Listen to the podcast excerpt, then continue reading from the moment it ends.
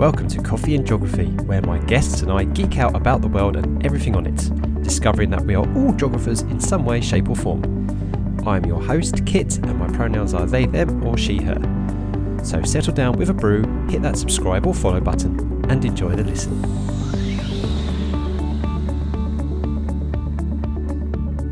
Hello, everybody, and welcome back to Coffee and Geography. And this is got to be one of the best intro bios I've ever received from a guest. You ready, folks? Sit back and listen, and then my guest is going to pick up straight from when I when I finish. Here we go. It's almost like a story. Listen, in the world before YouTube and the internet, the opportunities to be inspired were different and rare. In 1995, Dr. James Jackson gave the Royal Institution Christmas lectures called Earth, an Explorer's Guide, on a relatively new idea on plate tectonics. And there, a young boy in Birmingham had his view changed of the world forever. He didn't know he wanted to do geography or study the world, but it started a journey that would end up nearly three decades, decades later with this podcast. With the incredible support and guidance of geography teachers, David Preece read geography at university and postgrad before training to be a geography teacher in southeast London. He taught in schools for 13 years as a teacher and head department. He's been involved in UCAS, which is the University and Colleges Administration Admission System, and support, and uh, lots of school adventures before moving to initial teacher train education at Teach First in 2021. David, take it from there. I want to hear about Dr. James Jackson. So, uh, when I started my teacher training, I remembered this amazing set of videos that, that James Jackson had put together in the Royal Institution Christmas lectures. And back when I started, so we're talking, oh, I don't know, 2005, 2006, something like that, the RI archive for all of their Christmas lectures wasn't complete. And it stopped in 1998. So there was no way of logging onto the website and getting the James Jackson lecture series. So I thought, well, you know, you might as well take a chance. And I Googled James Jackson, who was now Professor James Jackson at the University of Cambridge. And I found his email address and wrote to him and said, listen, Professor Jackson, you have no idea who I am. You, we've never spoken, we've never met. But in 95, I watched your Christmas lectures and it changed the course of my academic journey. I'm now a geography teacher. I'd love to share that with my students. Thought nothing of it. Three, four days later in the post, I get an envelope from the University of Cambridge with a full set of the DVDs and a note from Professor Jackson that said, Keep exploring on your journey. Love, James. That's. I've lovely. still got the note, right? Like that is the class of the man, but it's also, I think, a really lovely story about what geography does to people, even though you don't know it's happening at the time or when it's happening. Like some 20, 30 years later, you find out that that was the moment. Um, yeah yeah, it's awesome. What what a story to start the podcast episode with. So yeah, th- that's excellent, David. So folks, I have with me returning to Coffee and Geography, um, David Preece. So, um, and thank you so much, David, for doing that that little you, our first ever espresso in geography um, about the IPCC synthesis report. Um, so, folks, um, if you haven't listened to that yet, and uh, you know, please, please do go back just a just a couple of months and you'll see that there's a an espresso in geography. It's only a 15 minute little episode where me and David are talking about um, the IPCC reports and things like that. And now I'm absolutely thrilled and delighted that I'm now sitting Dave, sitting down with David for a full episode. Finally. got you eventually. Right. David, you got your drink with you. What are you drinking um, while we're chatting? I'm actually drinking tea. I know it's coffee and geography, but for some reason, I've never got I've never got the coffee thing. I'm I'm just I can't. I, I don't mind the smell of it. Um, we have it in the house. It, it, you know, and the brewing of the Nespresso machine is a lovely smell, but it's just it's too bitter for me. Maybe I don't know. So I'm a tea drinker, I'm afraid. Any particular tea? Because of course, different blends taste different. But or is it just anything that's I'm as long as it's black? That, no, I'm not that. I'm not a tea snob. um, I, I, I, have friends who are and are really fussy about their tea, and I have friends who are very particular about loose leaf or whatever. I'm like, as long as it's in a cup, put me some milk in it, we'll be fine. I'm not that fussy about milk or tea bag first. Doesn't bother me. Uh, yeah, it's it's it's easy for me. Uh, it's it's simple on behalf of all those tea snobs, no offense taken. so yeah, it's uh, no, we. I mean, we have. I mean, it's. as as most folks know, if if you're if this is the first podcast episode you're listening to, folks, the the name Coffee and Geography quite simply means basically a chat over a drink of us being geography geeks. Um, really, all it is. It just just seemed to roll off the tongue. You know, you needed some kind of catchy kind of um, title, but uh, there we go. Good. Yeah, I've got my tea as well, David. So you're, you're in good company. Right. I want to go back and loop back to um, a bit of your, uh, you know, back to your bio, but also where you're located because you said that you're a young uh, Birmingham lad but now you're in uh, southeast London. You're in the, the Greenwich area. So um, the question I always like to ask my guests is quite simply this. So it's um, your identity as a as a person, maybe as a geographer now. So you're in the southeast London. It's a very iconic part of London, Greenwich, not just well, and uh, and for for good reasons and for nefarious reasons. It's a very iconic part of the world as well. Um, so, but being that that Birmingham lad, what about you today and your identity has been formulated by both where you've lived and you've grown up in the past to where you are now. What makes David Preece today in terms of geography?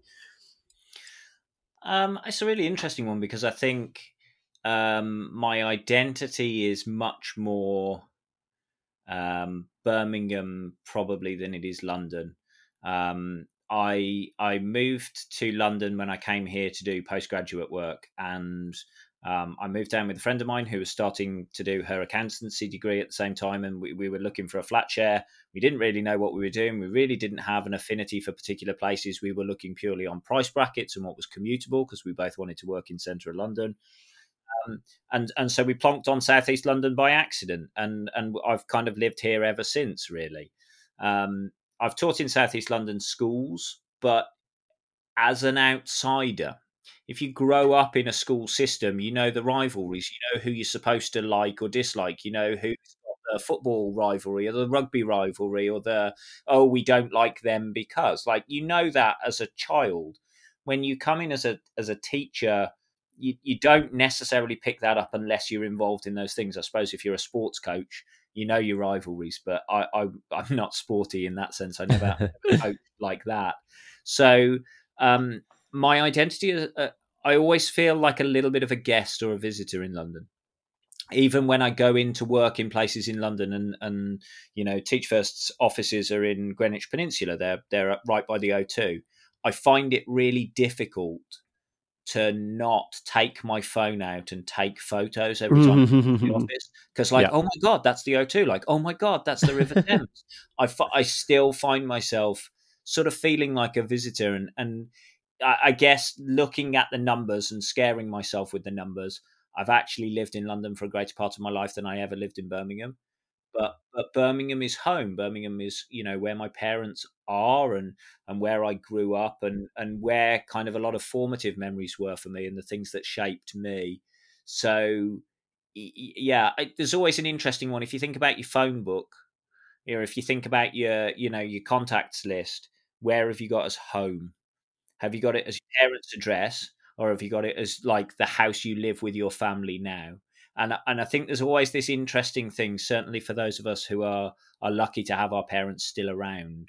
My mom and dad's house will always be home, not where I live. Like this is this is my house. That's that's home, and it's it's it's a quick exercise of oh okay yeah why have I done that? It's it's yeah. a weird one for me. That's I've, that's a really really good good way of looking at it. So, folks, are you listening right now? If you if if you're not driving, if you're driving, obviously wait until you you've got a safe place to stop or you've reached your destination. Or if you're just listening in the kitchen, so just have a look at your mobile now. What what have you got labelled as as home or the equivalent of home? Is it your abode where you live now with your family, or is it somewhere else? That's a really really good. That would make a really good geographical inquiry, I'd think about the sense of place, a sense of identity. Is like where is home for you? Are you removed from home, or are you at home? And and I think uh, I've I've found um, returning home is an interesting experience. So ah. when I grew up in Birmingham, um, for whatever reason, I can't really remember why it was, but for whatever reason, I didn't learn to drive at 16, 17. I, I learned to drive much later. I, I learned to drive when I when I moved to London when I was you know early twenties, and I can't remember why. I, I, maybe it wasn't that important to me, or maybe I didn't feel like I had the money. Whatever it was at the time, but my perception and construction of place in Birmingham is based on public transport, walking, or getting lifts with my parents because that's how Right, yeah, that's yeah. how I experienced Birmingham. I left home to go to university and then life happened and I learned to drive. But when I go back now as an adult to visit my parents and I go in my car, I'm like, oh, but that that that was hours away, wasn't it? It's only taken me ten minutes to drive here. Gosh, that that's, that's miles away, but it's only five minutes in the car. What's happened? And my construction of place and scale is so weird. It's so jarring for me to go back as a sort of adult in inverted commas in a car and experience this interaction in a way that like it just is not it's not how I experienced it as a young boy growing up and and it's not what I remember. It's so yeah. yeah that's really fascinating. I so i because i i've got a similar experience to you in terms of time where i've now spent more time of my life most of my life living in norfolk and either in or around norwich than i have back in back in in essex and and and in northeast london. Um so but my my identity is that home for me will always be and even though I don't live in Norwich at the moment home for me will always be now the city of Norwich because I feel that that's where the core of my identity was formed. And I have very little association back with where I'm from now. I mean not not because not because my parents have moved out of there where we where I grew up but it, that place just seems so alien to me now. I mean, there was one one occasion where, I mean, like you said, like walking around uh, Harlow, you know, was and biking around. It was one of the things I used to do all the time as a kid. All the time as a kid. It's a huge spread out area because of it was a it was a new town. So uh, for the population of eighty thousand people that it has, it was actually really spread out. It took you quite a while to walk and cycle Yeah. places, but it was a joy to do so. But now, whenever I go back there in, in the car or something like that, it just it feels so different. And the last time I went back there, I just well, obviously I've rec- quote unquote recognized the place, but I didn't feel it was my place anymore. And things were just flashing past without very little recognition or very little identity for me. I, I think it's an interesting one when you start when you start to kind of unpick it. Like roots are an, a really interesting construction. So my Hmm. wife is Canadian, and she now has spent more of her life in the UK than she did growing up in Canada. Yeah, same with my wife. Yeah, When she's in the UK, she sounds Canadian and doesn't feel like she's here. And when she's in Canada, she sounds British and doesn't feel like she fits in Canada anymore. And there's that kind of if you've lived in two places or you've had two big experiences or shaped your life in a binary, I suppose, as opposed to people who've lived in 15 or 16 locations. Where do you sit in between? What's the what's the what's the transatlantic equivalent for you? Like you sort of neither one nor t'other in in terms of geographic location is just such a weird just such a weird idea of experience and I, don't think I sound people on the podcast will agree or disagree. I to me I don't have a strong Birmingham accent anymore. Um, when I go home after a couple of weeks or a couple of days, even speaking with my family, my Birmingham accent comes back, and I sound Yeah. more abrupt than I do now. When I first go back, I sound posh. They're like, "Oh, what are you doing?" and it's the, it's that strange thing about so much of your identity is wrapped up in place, accents, yeah, you know what's familiar and what's not, what you know or what you don't, and all of those things. So so odd, so Yeah. odd. I think if if you're really intrigued by what David is saying here, folks, you should go back and listen last to last year in season two when I spoke to uh, Louis Vis, um, who is now I do apologise, Louis, if I, if I remember this wrong, but Louis is was born in Belgium to a I think French mother and a British father, I think, and he talked about this kind of hmm. like th- this feeling where no nowhere seemed never really seemed to fit in anywhere. Go goes goes to visit England and you know he he doesn't fit because the British culture and the French culture is there's some overlap, but mostly it's very very different. So he doesn't feel fully British when he's in England, doesn't feel fully French when he's in France or Belgium, and it's just such an interesting thing. And and you're right, like the experience with your with your wife and, and my wife, you know, my wife from Minnesota, she has the very same uh, feeling. Like she she goes over there, they they can they think her accent is diluted, whereas she talks to my parents here, they can say, well, she's got an American accent it's so and, and, bizarre. You know, both of us will have worked with young people and in schools who've had so much more challenging experiences than that. Indeed. You, you've moved 15 or 16 times because of your parents' work, or you've moved because of major upheavals in life, or, or you know, you've you've fled serious situations that you want yeah. to be away from. And it's that it's that sort of construction of identity and place and sort of diaspora, I suppose. Like where where do you belong? Where how are you stretching across the spaces? Um, and how do you put roots down? That I think, yeah, yeah, it's an odd one. It's why human geography for me has more uh, more questions than answers. that's that's and if you're a geographer, that's completely fine. That's our, that's our uh, that's our magic. That's our spark, our muse. Um, yeah, I, f- I think you've hit the nail on the head, and thank you for uh, illustrating that for so eloquently. You know, if I'm thinking because one of one of the groups of students I work with for my day job is um, military kids, so kids with from military families, and they do get put, pulled from pillar to post, which is one of the reasons why they're part of our strategic outreach program, because they don't they they have a it's really interesting. They have a very strong identity within their within their family unit as a military child, as a child of a military family. But outside that bubble, they're all over the place. They they they're so they feel so disconnected, and of course that most certainly um, I wouldn't say interferes, but it certainly disrupts you know their their education. They've because of the, you know the lack of stability and consistency. Some kids have been um, taught on the base that their family is living on. Some kids then go into mainstream education. It's a completely different experience. I mean, if, if, here in this part of the country, we have so we have a lot of American military bases, air bases, you know, and some kids come out of that for the first time. They've come, they literally come out from an American school system in an isolated base into a British public school system, and they're just completely thrown out.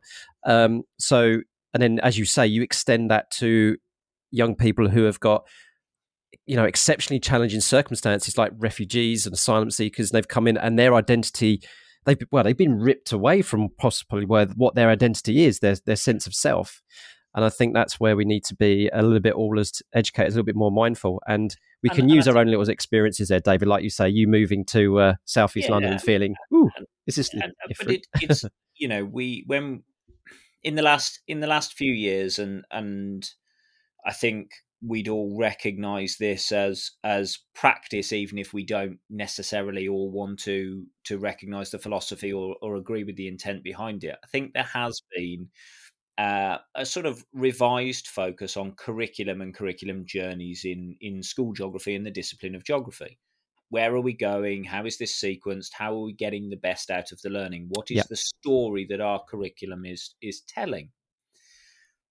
And we assume underneath that that someone's going to hear the whole story and be able to appreciate the whole story because they've been with it from the beginning. Yeah.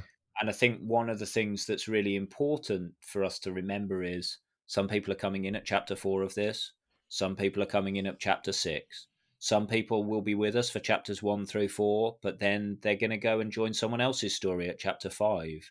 You know, and and and when we talk about hearing different voices and hearing different stories and how does our curriculum support that what how how do we how do we tell our stories for those who are just coming to the mat you know? How do how do we how do we include everyone in that way?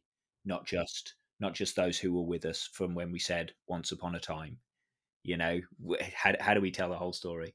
And i think geography is really good at that.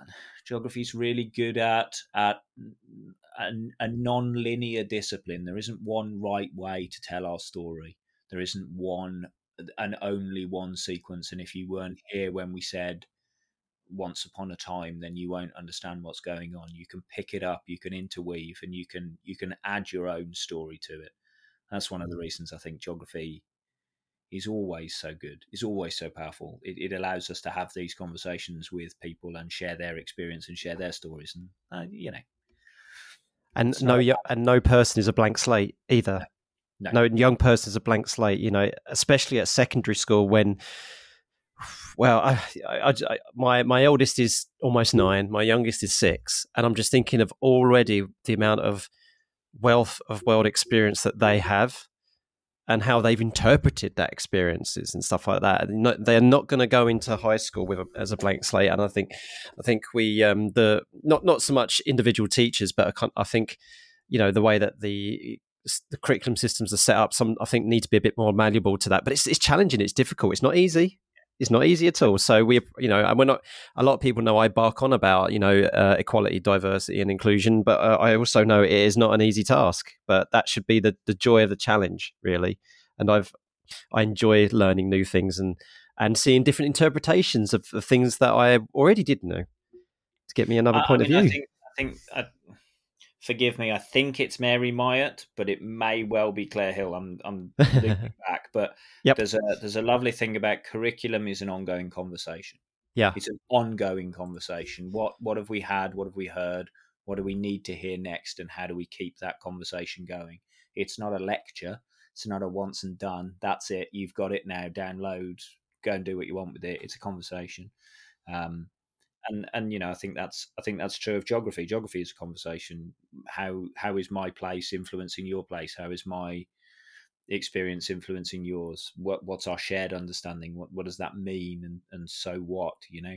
Um geography is it, it is a great conversation. Yeah. And both those two individuals that you mentioned and and like um are very worth a look at folks if you're an educator at all really. Um i know on mary myatt's website um there is a fantastic blog series, you know, where you've got guest bloggers as well as um, things from from Mary herself, and uh, it's just definitely worth worth looking at. And I'll put a link in the description for those kind of things. Um, segue in a bit from what we're talking about into a bit more about yourself now. You know, uh, you said here that you love getting to know new, uh, lots of different environments, landscapes, and exploring new spheres. And you yeah. you tell about this um, this one in your first school that you ha- you were lucky enough to have uh, a trip out to North Africa. I mean, yeah. that must have been outstanding. I mean, terrifying, I, but but yeah. But outstanding. Tell um, us about um, that. so, yeah, we we um, as as a school uh, taught a hot deserts and arid environments unit at at sixth form. Um, it was on the old AQA. Um, oh God, is it the old AQA twenty thirty spec? And then we, so. we we picked it up and, and and took it to the Cambridge International A level as well, which had a deserts unit. Both both fantastic specifications, really really great. Um, and I think we as sort of British geographers, we're comfortable with our rivers and our coasts if we're feeling like we want to push the boundaries a little bit and explore a different sphere, we'll go to the cryosphere and we might think about glaciation because obviously there's glacial relic landforms in the UK. But we don't often, you know, I think deserts is the least popular option at all A levels. I think it's the one that, that people choose least. Um, but we loved it. The, the students loved it. We had a great time with it. The connection to rivers was really strong. And actually, if you've if you've done rivers you'll recognize loads of the desert because it's there's a lot of there's a lot of equifinality there. There's a lot of stuff that looks the same. Um, but at Easter, first week of the Easter holidays, we'd fly out to Tunisia. Can't imagine doing it now. Uh, we'd fly out to Tunisia for the week, and we would um, get in four by fours, and we would drive across the deserts, and we would go up into the mountains, the foothills of the Atlas, and then we'd come down across um, across Chott el Djerid, towards the northern Sahara, all the way down to uh, places you would know and love, Kit. Um, I have been to Mos Eisley, the set where it was filmed. Wow. We used to stay in the in the village of Tataouine in Tunisia, which is a real place. They named the planet in the movie after the village in Tunisia because I did where, not know that. That's that's where Lucas and his crew stayed. So the the set for most of the kind of Mos Eisley and the desert scenes in Star Wars were all filmed in southern Tunisia, and um, when the crew finished, they left them there as a thank you, and they were staying in the nearby town of Tataouine. All the hotels were full of Star Wars cast and crew um, for the filming, and they'd drive out to the sets in the morning, they'd do their shoot, and then they'd come back. And it is the least successful tourist destination you have ever been to in your life because the entire village of Mos Eisley is there all of the stuff. So it's it's fake walls and things. You can mm. go into hmm. the cantina, but there's nothing behind it. That was on a separate set on a soundstage and all that kind of stuff. So the entire thing you can walk around. It looks like the village of Mos Eisley. It's amazing, but there is not a fence. There's not a gate. There's not a, a charge to get in as a tourist. There's not a single like um, gift shop or marketing experience. There's no guy wandering around in a costume dressed up to let you have your photos taken. It's empty. No one goes there. It is one of the least touristy tourist destinations you will ever go to in your life. You're just driving across the thing, you're in the middle of the desert, you park, and there's a Star Wars village. And you're like, hang on, what happened here? Um, I have also been to the uh, the troglodyte dwelling in slightly slightly north of that, um, the troglodyte dwelling where they filmed the uh, the family home on Tatooine is in a different place. It's not in the same village. It's in it's in some of the cave territories. But yeah, deserts. I'd never been before. I am uh, a redhead, so sun and me are not normally good.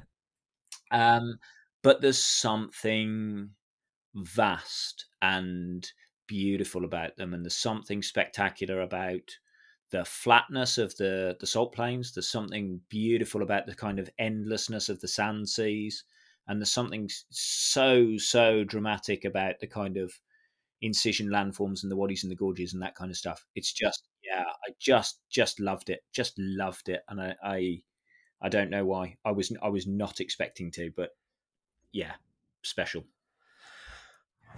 Move over New Zealand and Lord the Rings in comes Tunisia and Star Wars. I did not know. I knew, I knew that that it was filmed on long, on location, but I did not know about the whole Tatooine thing, and that's just incredible.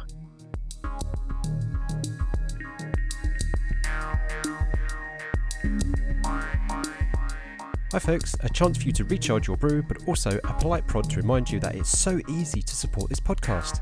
Simply liking, sharing, rating, and reviewing means that it will get on more people's radar. Also, there are a few links down in the description which may be of mutual benefit. Please do check them out.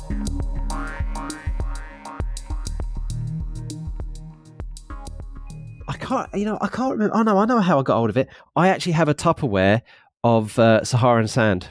I've okay. never been to the Sahara. Um, and it was given to me by uh, I can't remember who, but it was an, a, an ex student of mine went to the Sahara and with the family uh, on the holiday and things like that, and actually brought home with them some Saharan sand. I'm not sure whether it's legal or whether how you. Or, I don't. I don't know. I don't know. I mean, there's lots of the stuff. I mean, but yeah, anyway, sure. but um, and uh, folks, this is no word of a lie. The first thing that this I, I, I, can't. It's so sad that I can't remember the, the name of the of the young person, but I certainly remember the experience. They come up to me and they they gave me this top tup where they said you can have this. I was like, oh my god, wow, Saharan sand. And then the first thing that they said was, um, before you, before, yeah, open it and touch it. Yeah, open it and touch it. I was like, I know. Well, right now, I was like, yeah, I know what you're gonna say. And I'm like, Oh my god, it is like talcum powder. Yeah. It's so fine and soft. soft, yeah. Especially, especially as you go towards the sort of hyper arid bits of the Sahara. So obviously, Sahara is huge, laterally and and longitudinally. You know, it's it's massive. But mm. as you go towards the hyper arid stuff, the the fineness of the dust particles is unbelievable, and you kind of you, you know, we talk about making sense of the real world. It's one of those things that once you've been to the Sahara and felt how fine that powder is, you understand why it ends up on your car in the yeah. UK sometimes when the dust streams yep. come up. Or the solar, my solar panels, which need a clean. and, and you can kind of just about wrap your head around the fact. Like, I don't know if you've ever been on a holiday in the Canaries, but there's times in the Canary Islands when the dust storms in the Sahara kick up enough dust to cause dust storms in the Canaries. It's only oh, 90 yeah, miles yeah. off the coast of Africa. Yep. Um, but the Saharan dust will nourish and feed large chunks of the mid Atlantic, but they'll also feed bits of the Amazon because it will be carried across oceans. Yeah. And you kind of go, oh, okay, right. Uh, but you you touch this stuff and you're like, oh, I see why now. Yeah, yeah. This is this is it, it's like melting in your hands. It's unbelievable. Yeah, and and it's it's funny you say that because that is exactly how I how I um, used to use that stuff. I used to say to the, when I used to say, "What? How are we going to get?" You know, there was a few times when we were teaching it, was really hazy because of the Saharan sand, and I and I was like, "I've got this stuff. This is brilliant." I was like, "Right, right, folks, here we go." And I I, I tipped some of it in a different because, of course, with the kids in their hands and fingers, I didn't want to. So I, I put it in a little. I said, "Right, pass that around and give it a feel." And then we're all like, "Oh my god!" I said, "Right," and that is why if you look outside, you see it's a little bit of a tinge outside and things like that, and it's and you know you got a bit of looks like grime and dust on your cars, but that's actually Saharan sand. And now you can understand why it is so easily carried in the air for thousands of miles because of that. And and experiences like that, both as an educator and as a learner, are are basically the things that blow your mind. And like like you did with the with the Royal Institute lectures when you were when you were younger. Um, when I always bump into kids, they always remember certain things you know, yeah. one they remember the, feeling that Saharan sand. They remember me doing the the earthquake and volcano simulation and yeah. stuff stuff like that. Uh, you know, not and they, they even remember me taking them outside into the car park to look at weathering and erosion and potholes. So the one just that, that tangibility. The one that my students will remember is my obsession with Earth Null School. Yes, and, I wanted to my, move on to this. and, and, my, and my constant ability to be distracted in almost any lesson to, to, to, be able to talk about that or use that. And yes. again, that's, you know, it's just that brilliant example of actually, look, you know, we can use this thing and watch the Saharan dust being kicked up live across the across the thing. We can track it, we can follow it, we can look at all this kind of stuff. And it, you know, that's the the the joy of geography is the same as the joy of a load of teaching. It's it's taking something that people thought they knew and showing them a difference and, and bringing them a different awareness to it and saying, well, actually, why? Yeah, okay. It is a little bit hazy. It is a little bit cloudy. There is some sand on your car. Why? Where did that come from? yep. Nearest beach. And and just just watching that that person's understanding of the world expand a little bit is brilliant. Yeah, and and it, it's a fantastic way of actually getting young people or anybody to understand how we're interconnected with other places in the world. It's yeah. like when you ran your finger over your when you got in the car and you were like, "What's this on my fingers to come to school today?" You are touching a bit of the Sahara, and it's, it's and then they're like, "Whoa!" And you start and you start messing with because I think humans we are aware of ourselves and we are we're mm-hmm. aware of our impact and limitations and we really struggle to step outside of that you know that that thing in the Sahara, why why is that there? Well, that was laid down when it was an ocean. Well, when was it an ocean? Well, it was an ocean here, and you know, you st- you start adding mm-hmm. weird kind of hang on, what? You know, those moments you get them on. I think there's a Reddit thread somewhere of stuff that feels like it shouldn't have happened at the same time, but it does. Oxford University started teaching students 300 years before the formation of the Aztec Empire. Uh... You know, and and like, well, okay, so here we've got the White Cliffs of Dover. When those things were laid down, what was going on in the planet? We had tropical oceans. Britain was significantly further south, and dinosaurs were running, wandering around. Like that ability to kind of step outside your own time scale, your own conception of what time even is. What it's like one of those threshold concepts. Once you've broken that circuit in your brain, you can't put it back. Yeah. You can't go, oh yeah, 70 years, that's fine. That's all the that's all the time I need to worry about.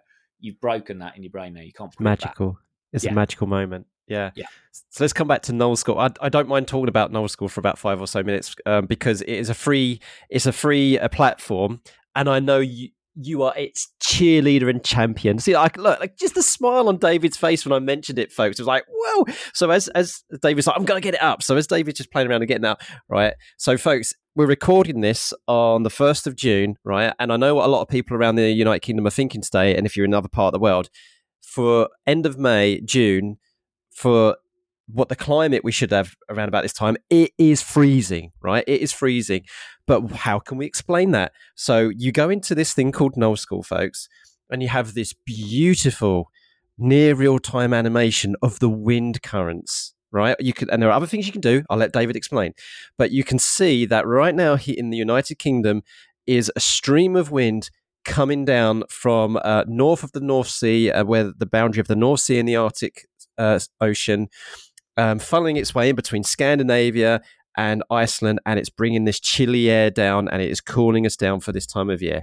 I mean, I can go on about this forever as a meteorologist, but um, but David, I know you are an absolute cheerleader for Null School, and I think people should go ahead and explore it. Go on, give us your highlights. I, I think the reason to explore it is because it's it's another one of those things in in what we're very fortunate to do that makes visible something that otherwise is really difficult.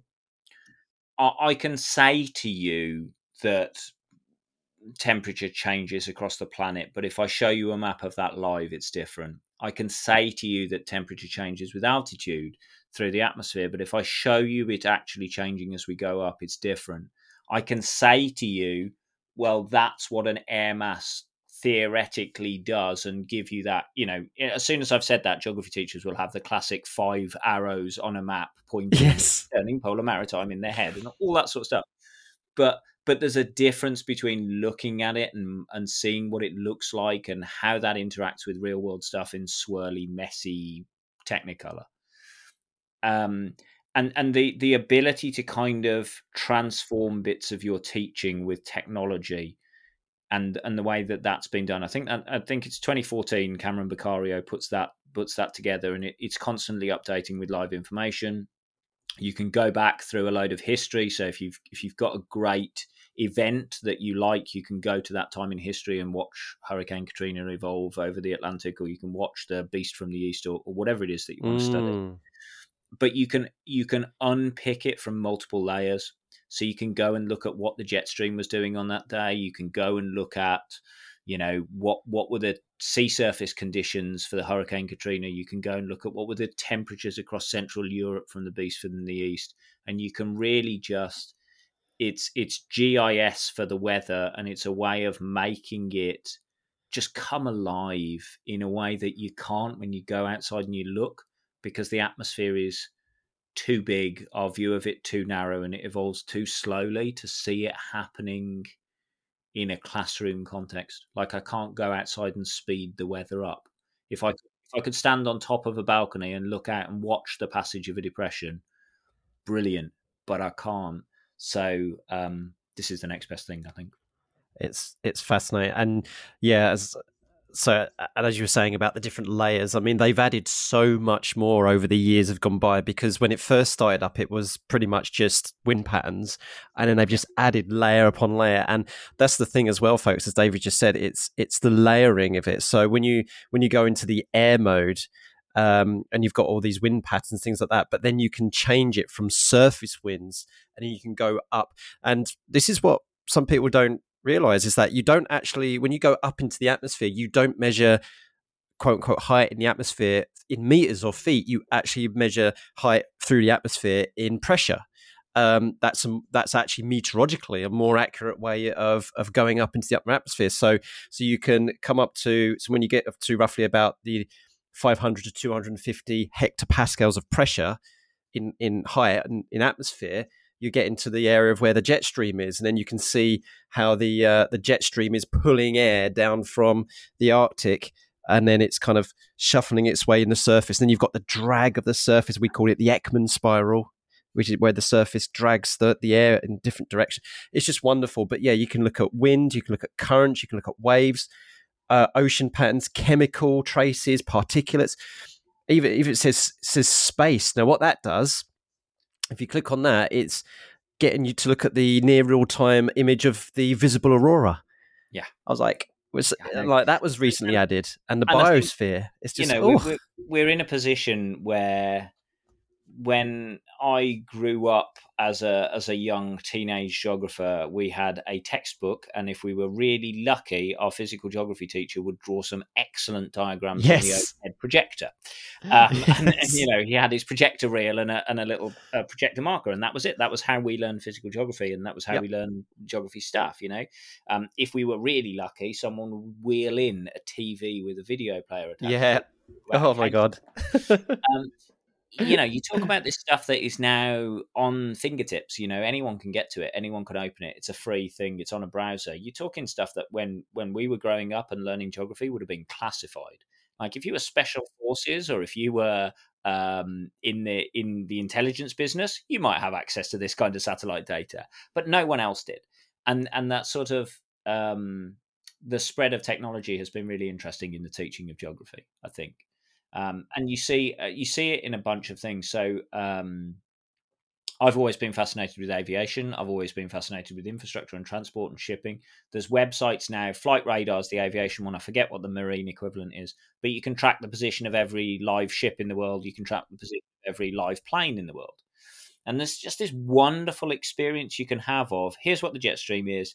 Um, here's where the aeroplanes are flying over the Atlantic. Explain.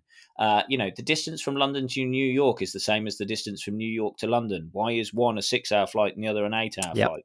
Let's have a look.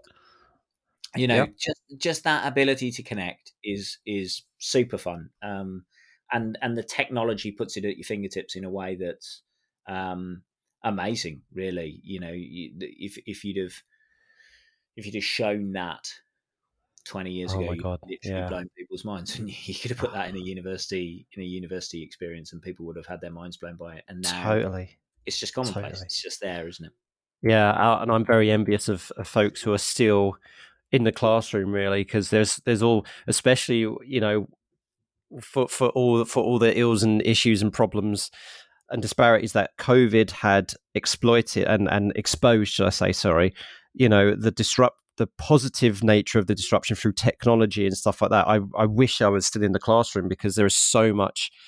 I'm, I'm thinking of all the different things I used to teach and how I taught them. And I'm thinking if I was back in the classroom now and had those tools available to me, it would just be so incredible. I mean, everything from having someone zooming from the other, other, other platforms are available, folks. You know, zooming in from another part of the planet to talk to the kids, uh, art Q and A's and stuff like that, through to using things like Null School and these trackers. It's just been wow.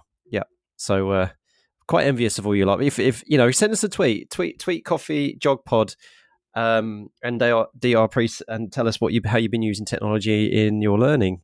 Uh, but definitely, definitely check out Null School if if you've got any time at all. Check it out. Okay, David, I've got one last thing to do before we before we end off because we're already getting uh, short of time. Is uh, spilling the beans then. We've got a few things here. Uh, you, and you said here that uh, you you uh, used to teach swimming before you taught geography. You yeah. learned to fly before you could drive, True. and um, you you you love reading novels, particularly uh, the, a huge fan of the golden age crime novels. I'm not quite sure which of those three we should pick up on. I don't know. Pick, pick, pick whichever you want. Uh, I think I think some of those are some of those are less interesting than others, to be honest. Ooh, um, I don't um, know. I think I think like like your kids, I grew up swimming a lot and, and doing a lot of swimming and, and bits and pieces. Um, and for me, uh, the logical progression when I was 16 was to go and be a pool lifeguard as a part time job. That was easy. That was like I could swim. I was comfortable in that pool. That was great. But being a pool lifeguard's not a fun job because you spend half your time on poolside and half your time being a sort of dog's body. as soon as I hit 17, I trained as um, as a qualified swimming teacher. So yeah, um, I that was how I earned my money. That was how I, I paid my way through university and and kind of made money to to get through that early part of my life was very much um, swimming teaching, and that was my first instructional methodology. And the first time I ever got taught to teach was on a swimming instructor's course, ASA swimming instructor's course. Um, and they started off by going, right, who knows how to juggle? so you are. Why are we doing this? I thought we were here to learn how to do swimming. Um, but it was a really, really practical 30 to 45 minute, the entire cycle of skill acquisition. Who knows? Okay, let's split you in half.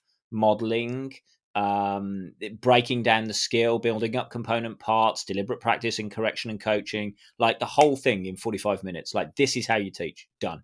Um, oh, okay, right. Uh, now we're going to do. Now we're to go and do that in the pool. Who can do butterfly? Oh, okay. Um, and and yeah, it was just a really uh, an um, unbelievable introduction to the world of teaching and the world of very strange experiences. I don't. I don't know if you've ever been to a mother and baby swimming class that's been led by an 18 year old boy who didn't know that he was going to be doing that and therefore hasn't done his homework on nursery rhymes. But as the person on the other side of that pool, let me tell you, it's pretty embarrassing. Shall we also nursery rhymes? Let's not. Huh? Let's just, let's just try splashing and learning how to swim. Yeah. Uh, so yeah, that, that there was that. Um, now, um, uh, wait a minute. I, I want to stick up stick up for you and for other folks do that. So when I was a kid and I used to go to, you know, and uh, people of our age will remember like the whole Butlins and Pontins and all that kind of stuff, right? Holiday parks. I used to, I used to adore having those little holiday park swimming clubs because the people who used to run them were, were like six formers, undergrads or something, you know, of that age group. And like, like as children and as young young kids, you're bes- you're actually besotted by them. You, they could do anything they like, and they they could not be embarrassed in your eyes. In your eyes, they were so cool. Oh, they were amazing. I, was pretty embarrassed in my eyes. but yeah, I don't, know, I don't, know, what the mums or the babies thought. I know what I thought. And it wasn't it wasn't wow i feel confident and cool here. Yeah.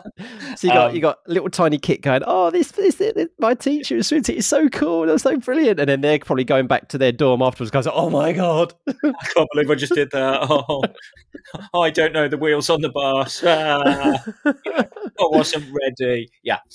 A lot like that I love it. Oh, brilliant. Okay, then, David, let's uh, tie this all off now with uh, We Are All Geographers. And I'm going to, and it's so interesting that you bring up, at the, and this is actually coming full circle now because you bring up the Royal, Inst- the Royal Institute uh, Science Christmas lectures. Yeah. Um, and we're going to end with someone who has given a Royal Inst- a Science Institute Christmas lecture. Um, because last week I, I spoke to uh, Professor Chris Jackson. Amazing. Yeah, what a wonderful, wonderful human being. And uh, so, of course, he he he did. I think it was it 2021's Christmas lecture. I think. Yeah, um, he, was, he did. He, he did the Earth series, and I think yeah. Helen Czerski did the that's the right series, and I can't remember who did Atmosphere. We're so sorry. I should know that one because a series of them in, in terms of our, our changing climate and his that's his right. on the rock cycle and the kind of Earth and and geological background was amazing. Yep. Yeah, he's he's a pretty inspirational guy, and and his science is incredible. But him as a human being and the and the the challenges and the adversity he's had to overcome in terms of just being himself in science, yeah. and and and bringing that weight. I don't know how he does it. I don't well, know how he, how I tell you what, last i mean it's you know it's a joy speaking to the likes of, of of, of yourself you know and i love geeking out this and and like with chris last week it was just oh what an absolute pleasure. What an absolute yeah. pleasure. But um, so now you are now forever linked to him because he okay. is giving you a word for you to talk about for 30 seconds, right? Okay. And um, good as a, as the good geologist that that geoscientist that he is, he's gone yep. for the word granite. Granite. Yep. So he wow. wants you to talk about granite for 30 seconds, uh, David. And uh, you can, the trouble is, of course, as someone who's uh, especially if you're a geography educator, you're like, okay, where do I bleed and start? It's not a case of I don't know what to sort. It's like, where do I start? But you've only got 30 seconds. uh, yeah, I'm I'm going to talk about the remarkable in the everyday. Go for it. I think granite is one of those things that we all um, probably encounter more than we expect for some of us it's on our bathroom worktops or it's in our kitchens or it's in you know public spaces and on fronts of buildings. And it sits there and it looks pretty and you kind of go oh yeah that's that's fine. It's it's decorative and it's whatever. You know you see it on countertops or you see it on paving stones. And yet it's one of those things that as soon as you start unpicking how did it get to be that way? And why is that that way it unpicks that irreversible change in your brain. It's that moment of, okay, that called from what? Where did that come from? How did we yeah. get that there? Why have we all of a sudden decided that we're going to polish dead volcanoes and that's going to be the ideal kitchen surface. Like, like cool okay. Um, yep. yeah it's that it's that oddness of humanity i think the the remarkable in the everyday. If an alien came down to earth and said sorry the bits of the dead volcano that you've got on your kitchen worktop there what's what's that about you'd struggle to make that connection obviously until you really started to unpick okay well what do we mean about hardness? And what do we mean about resistance? And what do we mean about crystalline structures and all of that? Same question with fossil fuels. I'm sorry you your most advanced part of civilization you light dead dinosaurs on fire. Like it's one of those things where yeah. the more you look at it the weirder it is um, so notice the weirdness, I guess, is my thing about granite. This everyday thing that you take for granted that you chop your veg on, or you, you know, you go past in the John Lewis shop in the kitchen counter. Notice mm. in the everyday, and and embrace the intrusive thoughts that it brings. Oh. Sorry, I did it. Oh, I did it. Oh, it okay? Is it okay to go? Nice. Uh, yeah yeah. Oh, I don't get to do my puns that often, but when I do, oh, yeah, very good. One of one of the one of the things I miss most about teaching is my pun stickers. Yes, exactly. Then, you know what I mean? Like I, am sure other um, other suppliers are available, uh, but I've, whole, I've, still got my whole set of Lavally and, oh, I love it. And my and my you rock pun stickers that that there was never a student that wouldn't secretly be like, yeah, all right, okay, we take that. It's a good job. Yeah, exactly, exactly. Like like people say to me like. I, have done a few talks, and you know, and you'll do this a little bit with with, with IT, uh, you know, teacher training and stuff like that. It's like, okay, so what's the difference between a good and outstanding teacher? And I, I feel like from now on, I should say, good puns. yeah, stickers. stickers and puns. Stickers and puns. Uh, uh, well, I, if I'm honest with you, let's let's make a serious point out of that. Um, I think the answer of both stickers and puns and all of those things is not taking yourself so seriously embracing the geekiness embracing the joy embracing the bits that you like and finding fun and joy in it i think that's the thing that makes the greatest teachers i, I don't know whether that's correlated with outstanding or, or judgments or effectiveness or efficiencies, and it's not my place. Yep. But I think it is the thing that makes the, the great teachers. I think it makes the ones that you remember. Um, Absolutely. You know, one of my mantras is um, is the is the quote about being a geek by Simon Pegg. I'm not going to read it out now, folks. You can you can look that up yourself, but it's it's one of my mantras in life. Um, before I forget, David, you need to come up with a word for our next guest. So you got something you want to throw at someone for uh, obviously you can't throw granite because you've uh, just had that one, but something a little less intrusive. Stop it. Stop it. Um, I, am tempted. I'm tempted to go awkward um, from my desert from my deserts conversation earlier and throw the word equifinality out there. Oh my goodness, I'm, nice. I'm, I'm I'm actually going to be kinder to to whoever comes next, and I'm going to say synoptic. What does it mean to you, synoptic? Okay, good. Oh, I, I wish you'd stuck with Equifinactic though, but okay, we'll, we'll, we'll go. We'll go with we'll go with middle. You want. You've got. Yeah, you've we'll, got the If you want to. I know I've got the power, but but it's the guests that make this. right, David. So um, you've got a you've got a you've got a blog. You can definitely uh, uh, plug that. Um, you did it. You did it when we did the the short, but you can definitely plug that again, and also your Twitter feed and where people can find you. So yeah, plug away. How can we find you? Uh, well, I'm always happy to talk to people about geography. On Twitter, at Dr. Preece is the easiest way to get me. And I've got a blog that's pinned to that homepage. Um, I talk about geography, I talk about aspirations and how to support candidates with UCAS and applications. I talk about curriculum, I talk about random stories and things that have inspired me. So you feel free to feel free to follow, feel free to have a read, and if anything grabs you, or if I can have a conversation with you that's helpful, then please do get in touch. I'd love to hear from you. Yeah, thoroughly recommended. And finally, you want to say hi to anybody? Oh goodness! Um, Always the most difficult question on the podcast. Uh, it's it's a it's a hi and a thank you to um, Keith Phipps and Chris Jackson, who were the people that set me on the path to geography. Um, without them, I wouldn't have done this, and I wouldn't have known how to do it. I had the pleasure to get to know them both as adults and, and as one teacher to another teacher um, to go back and say, "Hey, do you know how much difference you made?" and that and that meant the world. Um, uh, to Mike Russell, who was my my form tutor and, and helped me with university applications, they were the people who started me down this path. Um, and always to family because without them, we wouldn't we wouldn't do this. Um, you know, you you can only do these things with the support of great people, and and those are mine. So yeah. Yeah.